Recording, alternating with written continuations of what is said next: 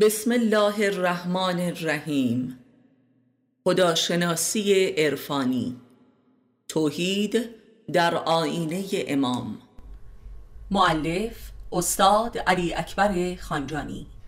صفحه 3. خدا کیست؟ خدا چیست؟ جواب به این سوال بسیار اساسی در بدو امر بسیار آسان و بدیهی به نظر رسیده و همه میپندارند که جوابی بلکه جوابهای بسیار متقن و مستدل در این رابطه دارند. اما واقع مطلب این است که هرچه به این سوال به طور جدیتر و عمیقتر پرداخته شود به پاسخهایی منتهی میگردد که ما آن را تحت عنوان خدای بایستی و خدای جهل مطرح مینماییم.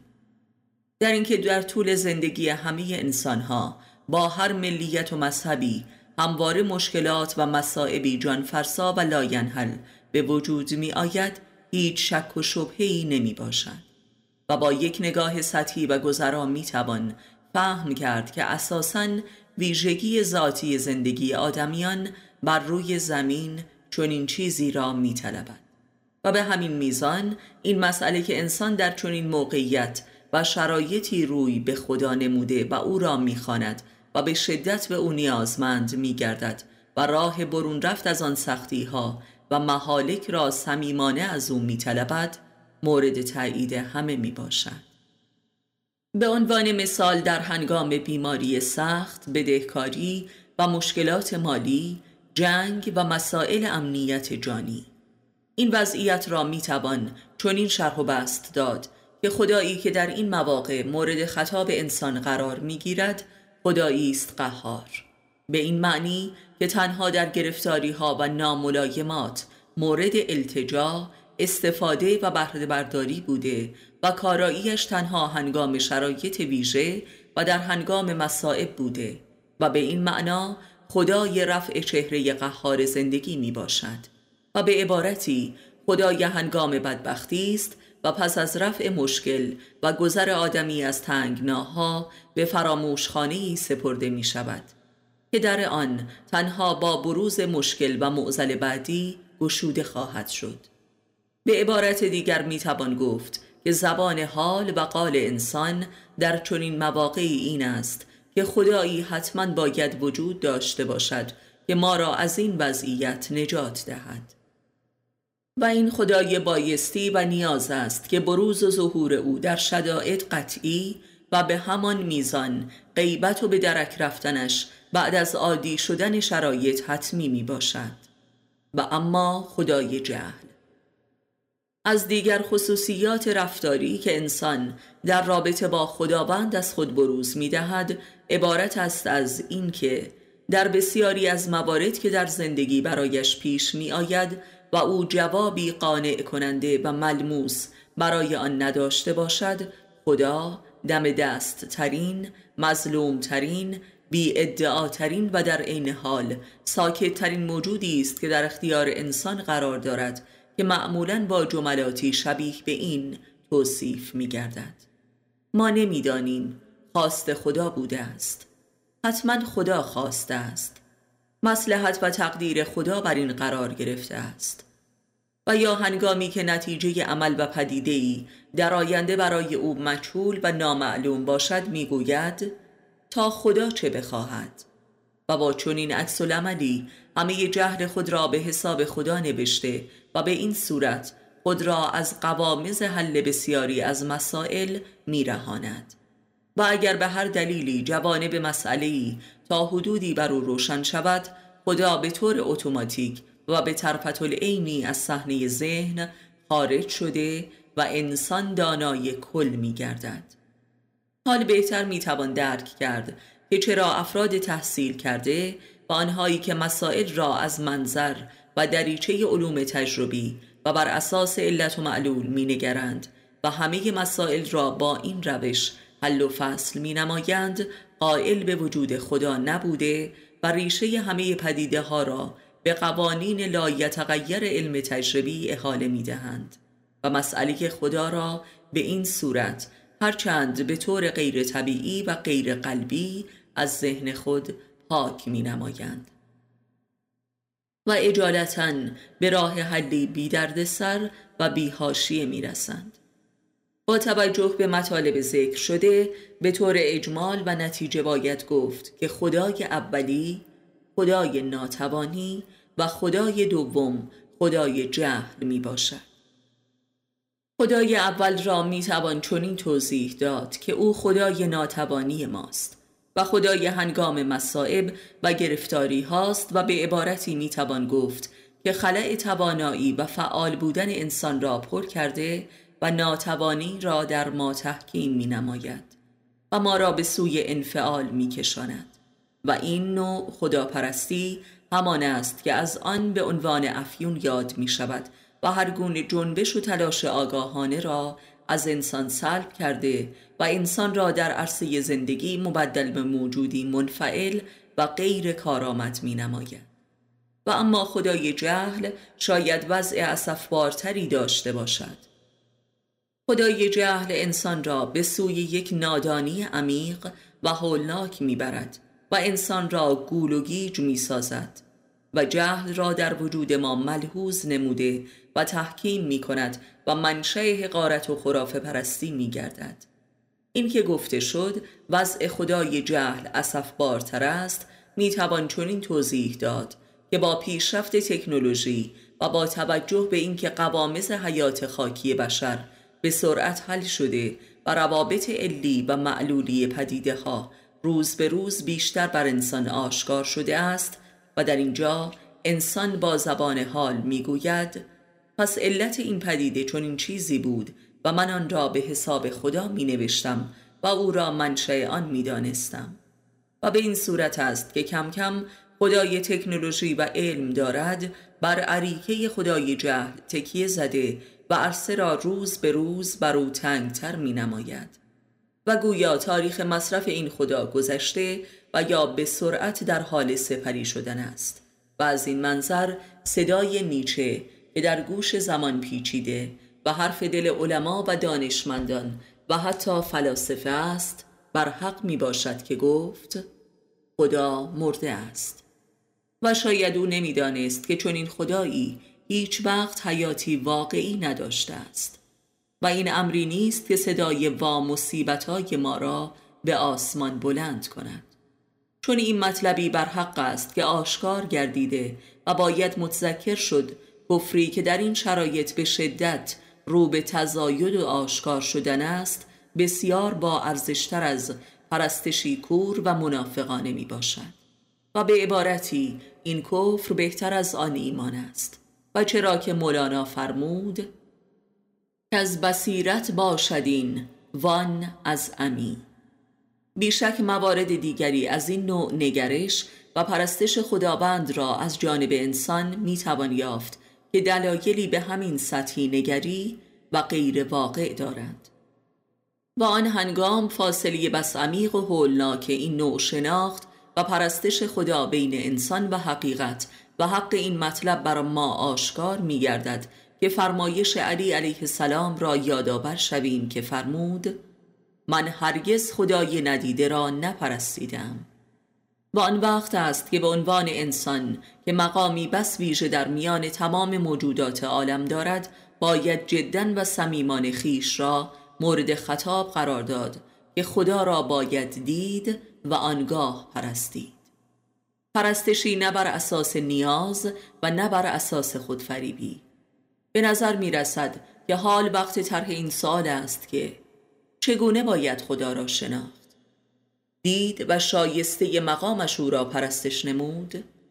آنچه به عنوان پاسخ به این پرسش ها در این نوشته آمده است از زاویه دیدی متفاوت از آنچه تاکنون علما و روحانیون مذاهب و فلاسفه مطرح نمودند می باشد که وضوح و سادگی، صراحت و ایجاز از ویژگی های آن است. و باز تأکید می کنیم که بسیار مختصر و الف بابار ولی در عین حال گویاست که اگر کسی بدون عناد و اندکی تأمل آن را مورد مطالعه قرار دهد و پیش فرض‌های خود را در رابطه با وجود خدا از ذهن و ضمیر خود پاک نماید، درک و قبول آن برایش میسور و ممکن خواهد بود. خدا اولین و آخرین کلمه‌ای است که انسانها در زندگیشان به کار میبرند. طبق معارف دینی که در تورات، انجیل و اپانیشاد وجود دارد، این است که اگر خدا به وصف بیاید، این جزء گناهان بشر است. به عبارتی خدا نباید توصیف گردد بس به صفت درآید، یعنی خدا را نباید توصیف کرد و به صفت درآورد. هر صفتی که به خدا نسبت داده شود و خدا از طریق آن صفات شناخته و پرستیده شود، آن خدا نیست، بلکه ظن و خیالات بشر است. با توجه به این مطلب، انسان به این نتیجه می رسد که از وجود خدا تنها چیزی که باقی می ماند فقط خود کلمه است. انسان از طریق صفات خدا نمی تواند خدا را بشناسد و به خدا برسد و نمی تواند با خدا ارتباط برقرار کند و آنهایی که خداوند را از طریق صفاتش یاد می کنند و او را می خوانند به همان میزان از خدا دور می شوند. و همانطور که گفته شد، اگر صفات را از خدا حذف نماییم، آنچه که از او باقی میماند همان کلمه خداست، یعنی کلمه الله. و به همین دلیل است که در عبادات همه مذاهب در طول تاریخ پدیده‌ای به نام ورد و ذکر به وجود آمده است و خدا خدا گفتن مثل ای مهربان، ای رزاق، ای غنی. عملاً می‌بینیم که مردم خدا را از طریق صفاتش می‌شناسند و خداوند را با آن صفت‌هایی می‌خوانند که مربوط به نیاز آنان می‌گردد. یکی رحمت خدا را می‌خواهد، یکی رزق او را می‌خواهد و نکته قابل تأمل این است که این دعاها برآورده نمی‌شوند. انسان دینی از این طریق متوجه می‌شود که این روش مناسبی برای شناخت و ارتباط با خدا نمی باشد و خود همین مسئله باعث می شود که انسان از خدا دور بیفتد. ولی از آنجایی که انسان به خدا نیاز دارد، لذا بین او و خدا نفاق می افتد و به همین دلیل است که پرستش خدا از طریق صفاتش موجب نفاق شده است و مذهبی که بین عامه رواج دارد مذهب نفاق است. نفاق یعنی فاصله و خلأ و آنچه که بین انسان و خدا فاصله می اندازد.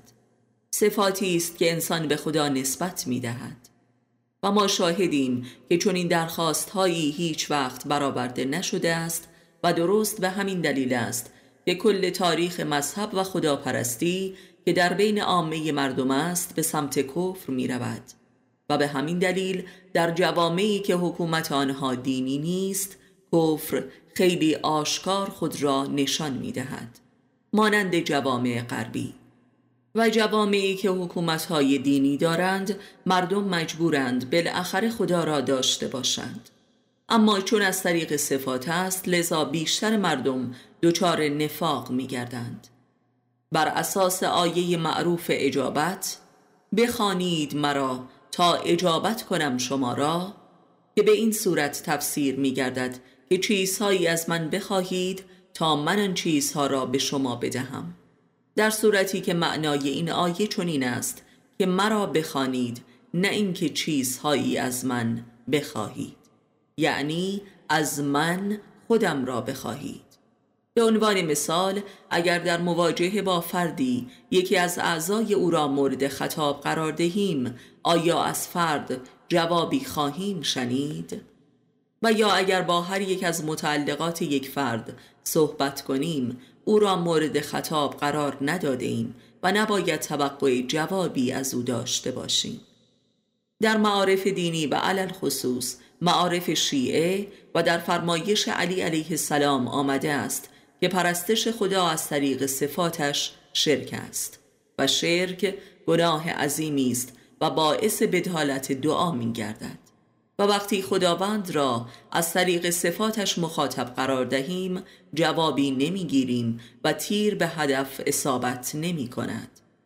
گفته شد اگر خدا را از صفاتش منزه کنیم، تنها از خدا کلمه خدا باقی می ماند و این اسم ذات است و ذات یعنی خود، یعنی اسم خود خدا یعنی الله، و تنها از طریق ارتباط با کلمه الله است که ما با خدا ارتباط برقرار می‌کنیم و مفهومی که در قرآن و مذاهب دیگر تحت عنوان تسبیح خدا وجود دارد به همین معناست، یعنی منزه کردن خدا، یعنی خدا را منزه و مبرا کنیم.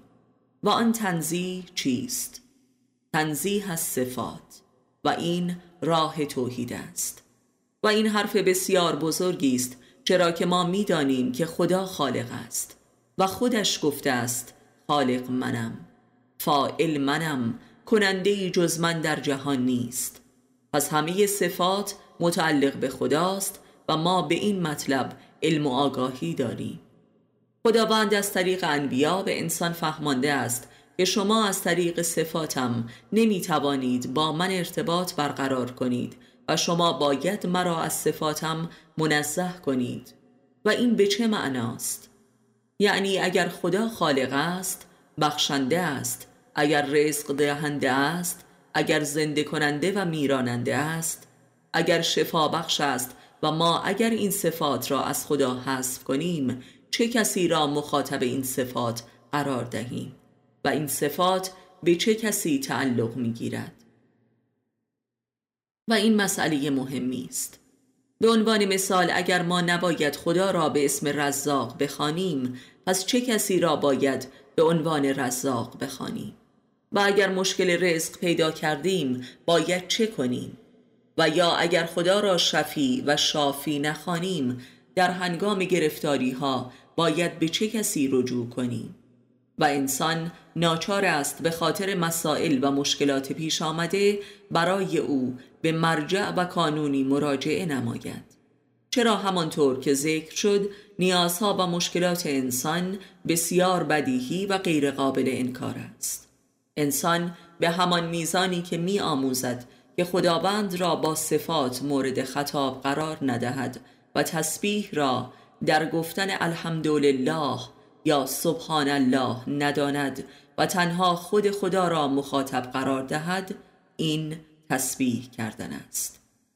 پس هنگام مشکلات به خدا مراجعه نکردن این تسبیح است و این همان هموار کردن مسیر توحید است و در غیر این صورت ارتباطی مشرکانه و کثیر پیش می آید.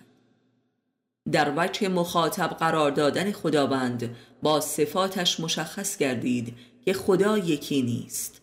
پس برای رسیدن به ذکر الله که در آنجا بتوان خدا را خالصانه صدا کنیم، باید بتوانیم نیازهای خود را که مجموعه ای از صفات هستند از طریق غیر خدا برآورده کنیم و به میزانی که در این امر موفق شویم می توانیم خود خدا را صدا کنیم و او را بپرستیم. و در این بخش به مطلبی اشاره می کنیم که برای روشن‌تر شدن مطلب ضروری به نظر می رسد، بر اساس ادعیه‌ای که از امامان معصوم داریم، مانند صحیفه سجادیه و ادعیه امام علی علیه السلام و نیز دعاهایی مانند ندبه، دعای کمیل، دعای عهد و بسیاری دیگر از ادعیه باید این گونه گفت که اینها نیازها و حالات این معصومین هستند نسبت به خداوند. دعای رزق، دعای صبر بر مرگ عزیزان، اینها دعاهای معصومین است به درگاه خداوند و به همان نسبت که ما می‌خواهیم خود را به جای این امامان قرار داده و این ادعیه را تکرار کنیم، هیچ جوابی از آن در نمی آید و مشکلی را حل نمی کند. و برای همین است که بالاجبار دچار نفاق می شویم، چرا که می بینیم که خداوند جوابی نمی دهد و پیش خود می گوییم خدا همانطور که به من جواب نمی دهد به ائمه نیز جواب نداده است و همه به نوعی سرکار هستیم و به تدریج اعتقادمان را به خدا از دست می دهیم. حال بهتر می توان معنی تسبیح را درک کرد. خدا و بشر نه تنها در ذات بلکه در صفات هم شریک نیستند و به عنوان مثال نمی توان گفت که خدا ارحم الراحمین است و بشر کمی ارحم الراحمین است. خدا رزاق است و بشر هم کمی رزاق است. اینها شرک است. حتی درصدی مثل 0.5% در برابر 99.5%. باید گفت که تنها خداست که مهربان است. تنها خداست که رزاق است. این را به عنوان حقیقت خداشناسی فراموش نکنیم. مجدداً این سوال را مطرح می نماییم که ما نیازهایمان را که مجموعی از صفات و محسوسات است از کجا تأمین کنیم تا از خدا در وجه صفات او بی نیاز شویم، تا بتوانیم خود خدا را مخاطب قرار داده و به او نزدیک شویم که این عمل همان تسبیح پروردگار است. پس در اینجا پی میبریم که باید حتماً قانونهایی باشد که مردم به آن پناه ببرند و بتوانند خودشان را از این شرک پاک کنند و خدا را در عمل و نفس زندگی خودشان تسبیح نمایند و با خود خدا ارتباط برقرار کنند، نه با صفات او. صفت پرستی همان بت پرستی است که با کمی توجه به تاریخ زندگی بشر از این گونه بت پرستی ها در جلوه های گوناگون مظاهر طبیعی و دیگر چیزها به وفور یافت می شود، مثل دریا پرستی، کوه پرستی و درخت پرستی و همچنین پرستش کانونهای ستم و قدرت و ثروت که آن هم به علت صفت پرستی بشر است. پس راه چیست؟ به عنوان لب کلام در آیین اسلام و به خصوص تفکر شیعی باید به مسئله امام و امامت اشاره نمود.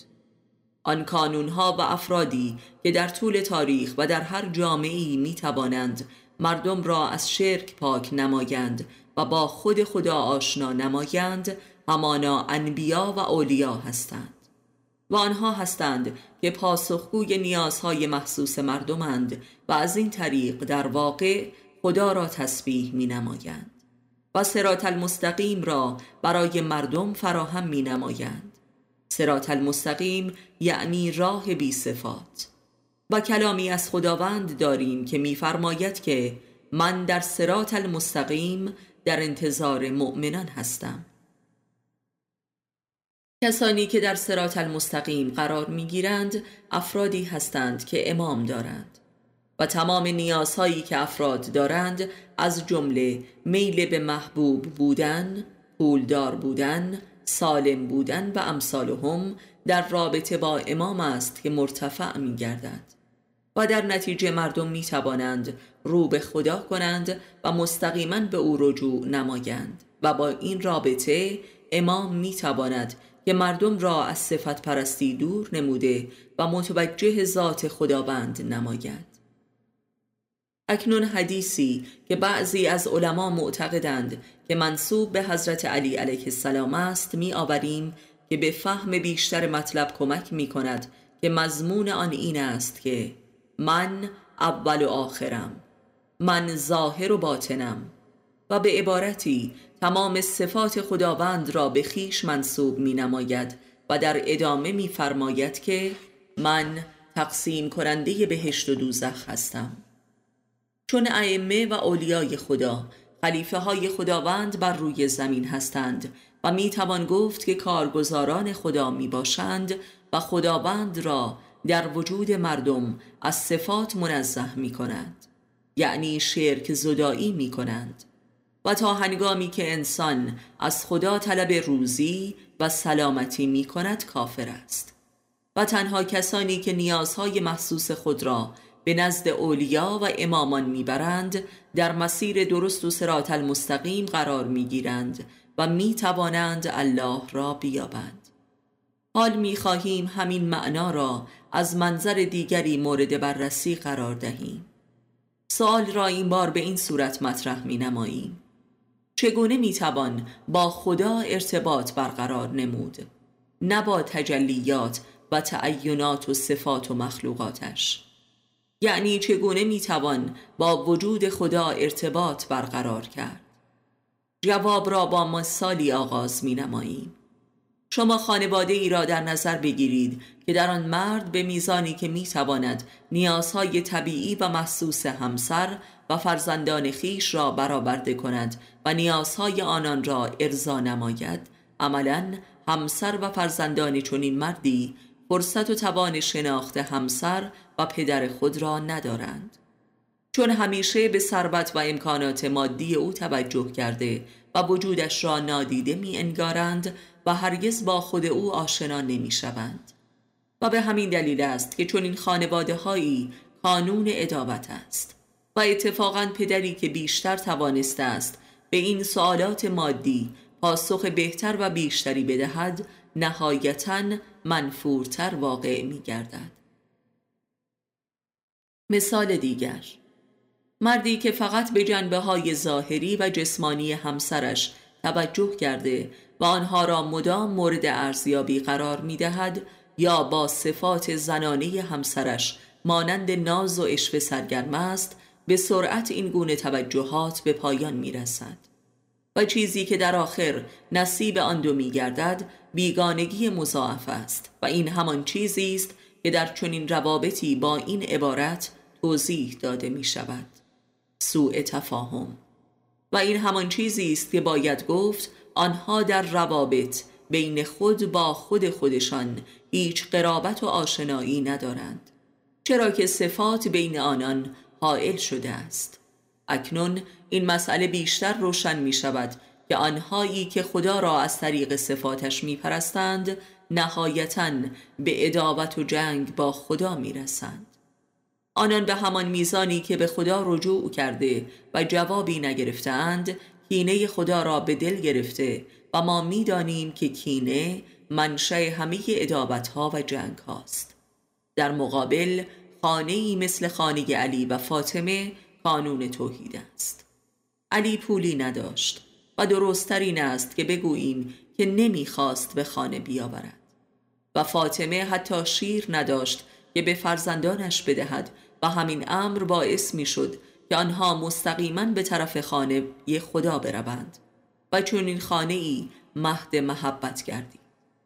قلمرو به توحید خداوند منشأ مهر و محبت خالصانه و بیشائبه در نتیجه دوستی با خدا، سرآغاز محبت و دوستی با انسان هاست و تنها کسی می تواند انسانها را دوست داشته باشد که عاشق خدا باشد، یعنی کسی که بتواند با خدا ارتباط برقرار کند با کانون عشق مرتبط گردیده است. عارفان اگر عاشقان هستند به این علت است که توانستند با خدا ارتباط برقرار کنند. حال می پردازیم به یک بچه اساسی تر و اصولی تر خداشناسی، یک بحث خیلی قدیمی و سنتی و کلاسیکی که همه مذاهب راجع به اثبات خداوند دارند این است که از آنجایی که هر چیزی یک علت قبلی دارد، خدا علت همه کائنات است. علت العلل، ازلیت، یعنی خدا یک قدیم ازلی است و از آنجایی که هر چیزی یک معلول و نتیجه بعدی و غایتی دارد، بنابراین خدا آن آخر الاخرین هم می باشد، یعنی آن ابدیت هم هست، یعنی خدا وجودی است بسیار قدیمی در یک گذشته ناپیدا که مفهوم علت العلل است و مفهوم آخری و غایی که بر اساس اعتقادات دینی قرار است که در پایان عالم آشکار گردد، یعنی خدایی که در دو طرف عدم وجود و نبود ما وجود دارد. این یک منطق خداشناسی در الهیات تمام مذاهب آسمانی است که عالم و عامی از آن باخبرند. این یکی از راه‌های اثبات خدا می باشد. با کمی توجه به استدلال فوق پی میبریم که از لحاظ منطقی این نتیجه گیری بسیار مخدوش می باشد. به خاطر اینکه ما چه میزانی از وجود علت العلل آگاهی داریم و می توانیم او را عملاً اثبات نموده و آشکار سازیم. به عنوان مثال، اگر در یک شب ظلمانی بگوییم که همکنون شب است، علت آن این است که سلسله اتفاقاتی تعریف شده موجب بروز این پدیده شده است. با آن وقت نتیجه می گیریم که خدایی وجود دارد که این کار را انجام داده است. اسناد این پدیده به خدا مهمل و مخل به معرفت به نظر می رسد. و یا اینکه مثلا فردایی هست، پس خدایی وجود دارد. این نیز غیر منطقی می باشد و اثبات وجود خدا با چنین منطق‌هایی بازی با منطق است و یا اینکه گفته می شود هر چیزی آفریننده‌ای دارد. مثالی می زنیم. از وجود ساختمانی پی به وجود سازنده‌ای به نام بنا می بریم و نتیجه می گیریم پس عالم به این عظمت هم به ناچار باید آفریننده‌ای داشته باشد. دلیل پوچی این منطق آنگاه آشکار می شود که وقتی ما می گوییم عالم را خدا آفریده، این آفرینش هستی از عدم و بدون اسباب بوده است. در رابطه با کار بنا و نجار می توانیم بگوییم که آنها با اسباب و وسایل چیزی را سرهمبندی و یا تولید نمودند، نه آنکه آن را خلق کرده باشند.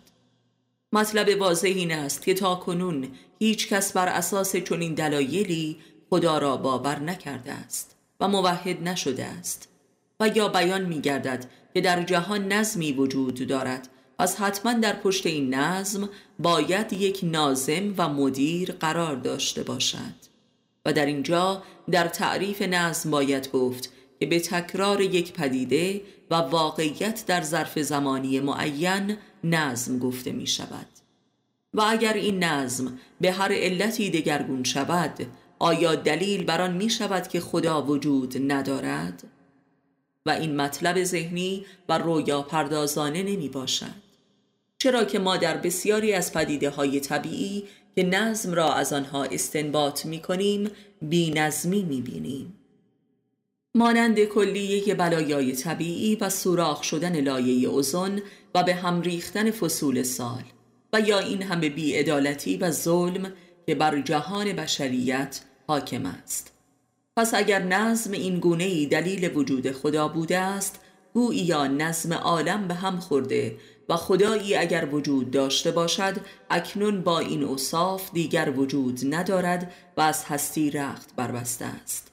بنابراین از دل چنین دلایل فلسفی و خودگول زنی خدایی در نمی آید و به همین خاطر فیلسوفانی که خدا را با دلایل عقلی و محسوس اثبات کرده اند خود به وجود خدا اعتقادی نداشته و خودشان هرگز زندگی دین ورزانه ای نداشتند و می توان گفت که این خدا خدای خالق نیست، بلکه خدای مخلوق ذهن ماست که ذهن ما آن را تولید کرده است و بر حسب شرایط و نیاز او را به عرصه ذهن آورده و با تغییر وضعیت او را به عدم می‌فرستد و این خدای عدم و نابودی است که ما از ترس عدم و نابودی خود آن را آفریده‌ایم.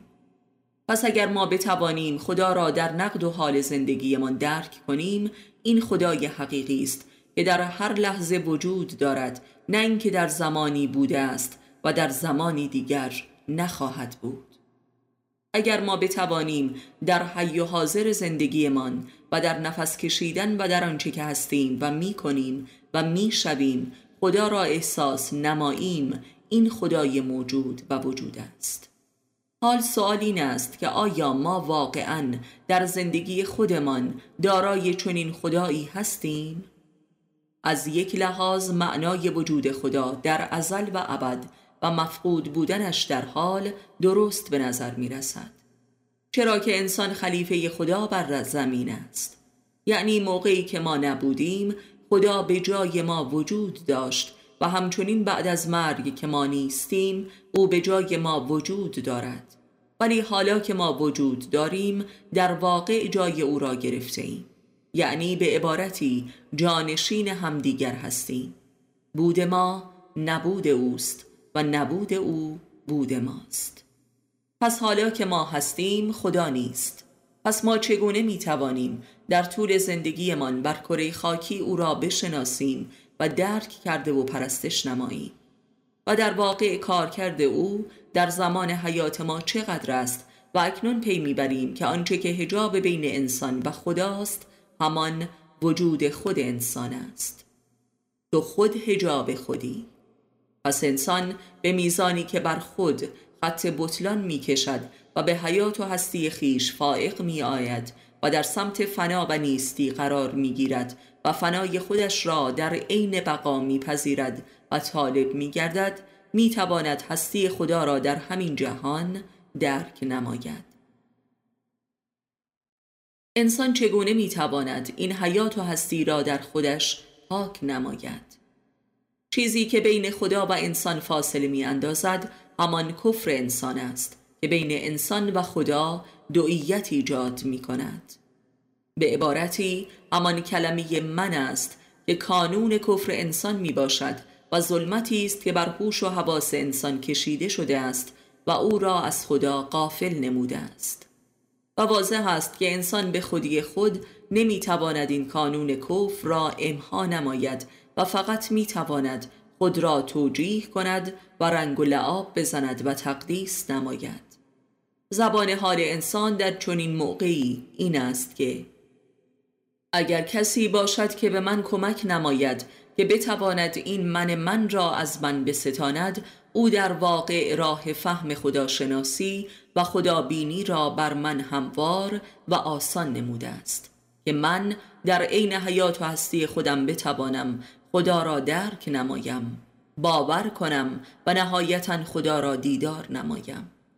در واقع ایمان حقیقی آن است که انسان در همین دنیای خاکی امید به لقای خداوند داشته باشد و در این راه تلاش نماید، چرا که لقای پروردگار در قیامت بر همگان از مؤمن و کافر آشکار خواهد شد. آن کسی که من را از انسان می ستاند و چشم وجودش را بر خانه خدا باز می کند همانا امام و مراد می باشد و او کسی است که انسان را بی خود و بی من می نماید و از این طریق خدا را در حیات و هستی انسان وارد می کند. در این قسمت می خواهیم از زاویه‌ای دیگر وارد بحث خداشناسی شویم. تنها تفاوتی که بین اسلام و تمام مذاهب دیگر وجود دارد این است که اسلام دین آخرالزمان است. آخرالزمان بار معنایی آشکاری دارد که همان مفهوم آخر زمان است، یعنی آخر حیات تاریخی انسان بر روی زمین و آخر عمر بشر. پس اگر دین اسلام دین آخرالزمان باشد، طبیعتاً باید دین کمال و نهایت هم باشد که حقیقتاً هم چنین است. و در تعریف دین باید گفت که دین مجموعه است که انسان را به دیدار خدا میرساند و این بیان دیگری از قیامت است. و به همین دلیل است که اسلام تنها دینی است که قیامت در آن با لفظ الساعه آمده است. الساعه یعنی همکنون، یعنی حال و اکنونیت. به عبارتی ما در داخل واقعی قیامت هستیم و لقاء الله رخ داده است و قیامت آشکار شده است، لذا مقصود حاصل شده است. همانا مقصود رسیدن به خدا بود و این مفهوم دیگری از امامت است و این چیزی است که در صدر اسلام به وضوح وجود داشته است. علی علیه السلام امام محمد صلی الله بود. محمد صلی الله را به معراج رساند و محمد صلی الله هم امام علی علیه السلام بود و علی علیه السلام را به معراج رساند. حضرت رسول صلی الله می‌فرماید که من در سدرة المنتهی جوانمردی دیدم که شبیه علی بود و در کل معراج با من بود و از طرف دیگر می‌دانیم که علی علیه السلام می‌فرماید من پرستنده محمد هستم و این سخن شعر یا اقراق گویی از جانب علی علیه السلام نبود. و اگر این مطلب را از زاویه شعر و تخیل نگاه کنیم، در واقع دین را تحریف نموده ایم و اکنون این مطلب را بهتر میتوان درک کرد که چرا اسلام تنها دینی است که بر جمال پیامبرش صلوات میفرستد، چون جمال حق در پیامبر آشکار شده است و میتوان بر جمال او صلوات فرستاد. و در غیر این صورت میتوان گفت که اسلام دین بت پرستی است و اگر علی علیه السلام می‌فرماید من خدای ندیده را نپرستیدم، مشخص می‌گردد که جمال محمد همان مظهر خداست. و در اینجا معنی حدیث بی امام کافر است بر ما روشن می‌گردد. در حدیث دیگری از حضرت رسول منقول است که اگر کسی در همین حیات دنیا مشتاق دیدار خدا نباشد و برای آن تلاش نکند از امت محمد نیست. و همه این مسائل در بین مراد و مرید اتفاق می افتد. و اگر مریدی آنقدر ایمان ندارد که بداند وجود امامش محل تجلی صفات خداست، باید آنقدر تلاش نماید که به این بصیرت و بینش برسد. و این مطلب حاصل نمی شود جز از طریق ارادت، و ارادت به معنای اراده سپاری است، یعنی سپردن خود من به دست امام و در واقع سپردن ظلمت وجود به امام که تا زمینه بروز و ظهور حق در سالک پدید آید و در واقع بندگی امامی را انجام دهد که ظلمت و منیت را از او بستاند. و باید گفت سالک از این طریق توان دیدن جمال و نور خدا را در پهنه خاک پیدا می نماید.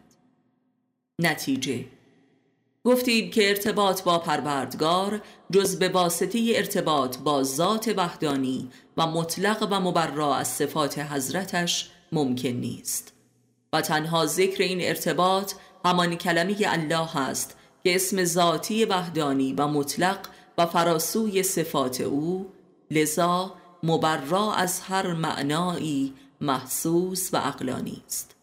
و می‌دانیم که ذکر یا الله به خودی خود کسی را به او نرسانیده و بلکه این خدایا خدایا گفتن در تاریخ مذاهب زمینه نفاقی عظیم بوده و خرافات هولناکی پدید آورده و بستر کفری پنهان در لباس روحانیت مذاهب شرک است.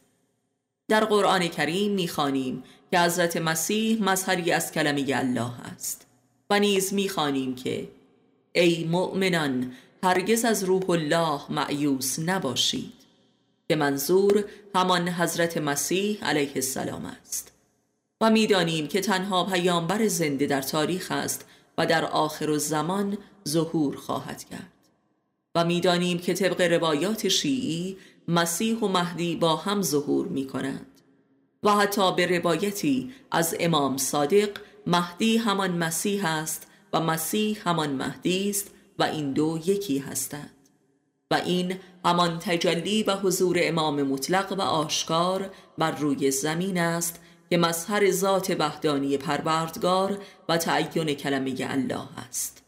بنابراین اتصال با امام تنها راه ارتباط با الله است. این ارتباط برای اندکی از مخلصین بی واسطه ممکن می شود که اوتاد و اولیای او بر روی زمین محسوب می شوند و برای ما بقیه مردمان از طریق ارتباط با اولیای او بر روی زمین که همان عارفان پاک و متقی هستند میسر است و این همان اصل امامت در تشیع است که در رابطه مراد و مرید رخ می نماید و مسیر الله را ممکن می کند. زیرا عارف کسی است که پروردگارش را تسبیح و تنزیه و مبرا از صفات می سازد در وجود خیش و لذا خود مظهر کلمه الله محض است و مبرای از صفات.